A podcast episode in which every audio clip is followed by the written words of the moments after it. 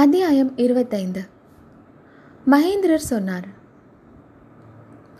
சிவகாமி பிம்மி ஓய்வதற்கு சிறிது நேரம் கொடுத்துவிட்டு குண்டோதரன், தாயே, தென் தமிழ்நாட்டில் ஆக்க பொறுத்தவருக்கு ஆற பொறுக்கவில்லையா என்று ஒரு பழமொழி உண்டு. தாங்களும் ஒருவேளை கேள்விப்பட்டிருப்பீர்கள். இத்தனை நாள் பொறுத்திருந்தவர்கள் காரிய சித்தியடைய போகும் சமயத்தில் பொறுமை இழக்கலாமா என்றான். குண்டோதரா, எனக்கா நீ பொறுமை உபதேசம் செய்கிறாய்? 9 வருஷ காலம் பகைவர்களின் நகரில் நிர்கதியாய் நிராதரவாய் உயிரை வைத்து கொண்டிருந்தவளுக்கா பொறுமையை உபதேசிக்கிறாய் என்று சிவகாமி தாங்காத மன கொதிப்புடன் கேட்டாள். தாயே, தங்களுக்கு பொறுமையை உபதேசிக்கவில்லை. என்னுடைய சக்தியின்மையைத்தான் அப்படி வெளியிட்டேன். இராமாயண கதையில் இன்னொரு கட்டத்தை தங்களுக்கு ஞாபகப்படுத்த விரும்புகிறேன். அசோகவனத்தில் சீதையை கண்ட ஹனுமார் பிராட்டியை தன்னுடன் புறப்பட்டு வந்துவிடும்படி கூறினார். ராமனிடம் பத்திரமாக கொண்டு போய் சேர்த்து விடுவதாக சொன்னார். ஆனால் சீதாதேவி அனுமருடன் வருவதற்கு மறுத்துவிட்டார் என்றான் குண்டோதரன். குண்டோதரா, சீதாதேவியின் உபமானத்தை எதற்காக சொல்கிறாய்? நான் சீதாதேவி அல்ல, மிதிலையை ஆண்ட ஜனக மகாராஜாவின் புத்திரியும் அல்ல, ஏழை சிற்பியின் மகள். அம்மா, நானும் ஹனுமார் அல்ல. உருவத்திலே ஏதோ அந்த ராமதூதனை ஒத்திருக்கிறேன். ஆனால் அவருடைய சக்தியிலே 100,000-இல் ஒரு பங்கு கூட எனக்கு கிடையாது. இந்த வாதாபி நகரத்தை தனியாக கொளுத்தி எரித்துவிட்டு தங்களை அழைத்து போகும் சக்தி எனக்கு இல்லையே. என் செய்வேன்? மறுபடியும் என் பாடும் சபதத்தை குறிப்பிடுகிறாய். அதைத்தான் நான் கைவிட்டு விட்டேன் என்று சொன்னேனே. என்னை உன்னோடு அழைத்து போகும்படிதானே சொல்கிறேன்.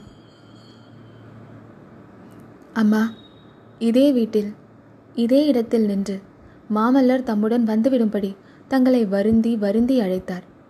தாங்கள் பிடிவாதமாக மறுத்துவிட்டீர்கள். என் சபதத்தை நிறைவேற்றிவிட்டு என்னை அழைத்து போங்கள் என்றீர்கள். அதையெல்லாம் நான் பார்த்து கொண்டும் கேட்டுக்கொண்டும் இருந்தேன்.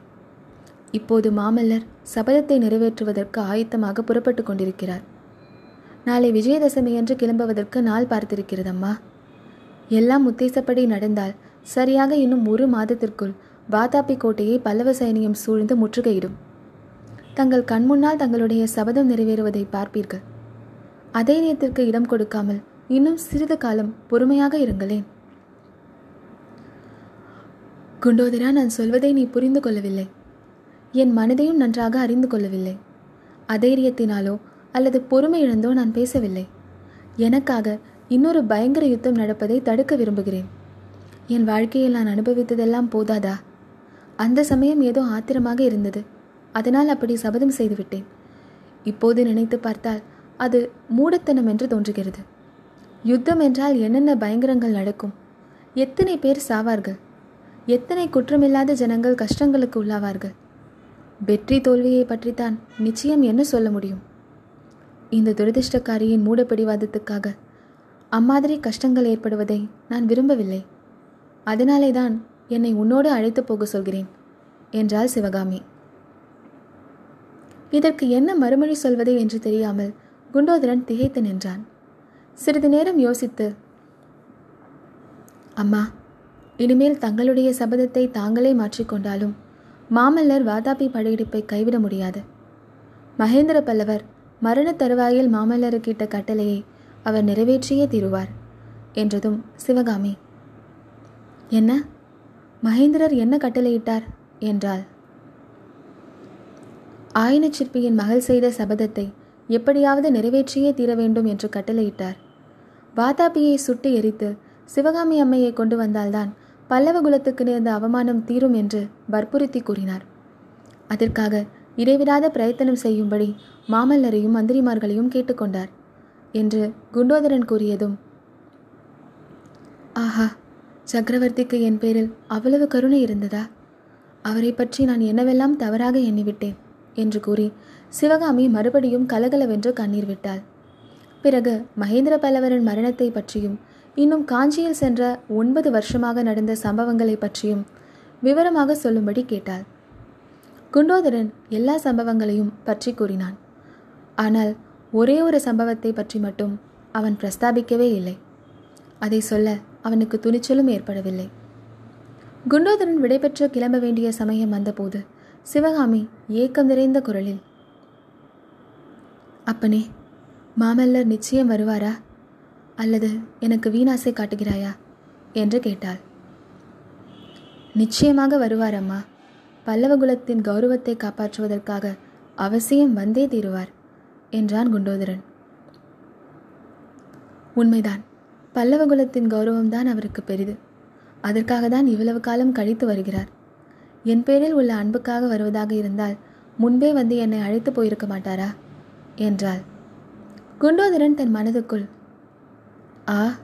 ஸ்திரீகளை திருப்தி செய்வது மிகவும் கடினமான காரியம்.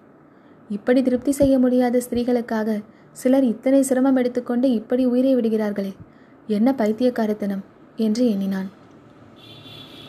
பிறகு, அம்மா, பல்லவகுலத்தின் கௌரவத்தை காட்டிலும் தங்களுடைய அன்பே பெரிதென்று கருதி மாமல்லர் இங்கு ஒரு நாள் மாறுவேடத்தில் வரவில்லையா? அவருடன் புறப்பட்டு வந்துவிடும்படி தங்களை எவ்வளவோ மன்றாடி வேண்டிக் கொள்ளவில்லையா என்று வெளிப்படையாக கேட்டான். ஆம் குண்டோதரா, அப்போது நான் செய்தது பெரிய தவறுதான். அந்த தவறுக்காக 9 வருஷம் என்னை தண்டித்தது போதும் என்று மாமல்லரிடம் சொல். அவரை மீண்டும் ஒருமுறை பார்த்து அவரிடம் மன்னிப்பு கேட்டுக்கொள்வதற்காக தான் இத்தனை நாள் உயிரை வைத்துக் கொண்டிருக்கிறேன் என்றும் சொல்லு என்றாள் சிவகாமி. நல்ல வேளையாக அந்த பேதை தனக்கு இன்னும் எவ்வளவு கொடூரமான தண்டனைகள் காத்திருக்கின்றன என்பதை அறிந்திருக்கவில்லை. அறிந்திருந்தால் எந்த காரணத்துக்காக வேணும் உயிரை வைத்துக் கொண்டிருக்க உடன்பட்டிருக்க கூடுமா? குண்டோதரன் கடைசியாக புறப்பட வேண்டிய சமயத்தில் தயங்கி தயங்கி நின்றான். அவனை பார்த்தால் ஏதோ சொல்ல விரும்பியவன் போலவும் அதற்கு துணிச்சல் வராமல் சங்கடப்படுவதாகவும் தோன்றியது. சிவகாமி அவனை தைரியப்படுத்தி, இன்னும் ஏதாவது சொல்வதற்கு இருக்கிறதா? தயங்காமல் சொல் என்றாள். தேவி, வேறு ஒன்றும் இல்லை. ஸ்திரீகளிடம் ரகசியம் தங்காது என்பதாக ஒரு வழக்கு உண்டு. மகாபாரதத்தில் கூட அந்த மாதிரி ஒரு கதை இருக்கிறது. கோபித்து கொள்ளாதீர்கள் அம்மா. நான் வந்து போன விஷயமோ மாமல்லர் படையெடுத்து வரும் விஷயமோ இங்கே பிரஸ்தாபமாக கூடாது. சிவகாமியின் முகத்தில் சோகம் கலந்த புன்னகை அரும்பியது.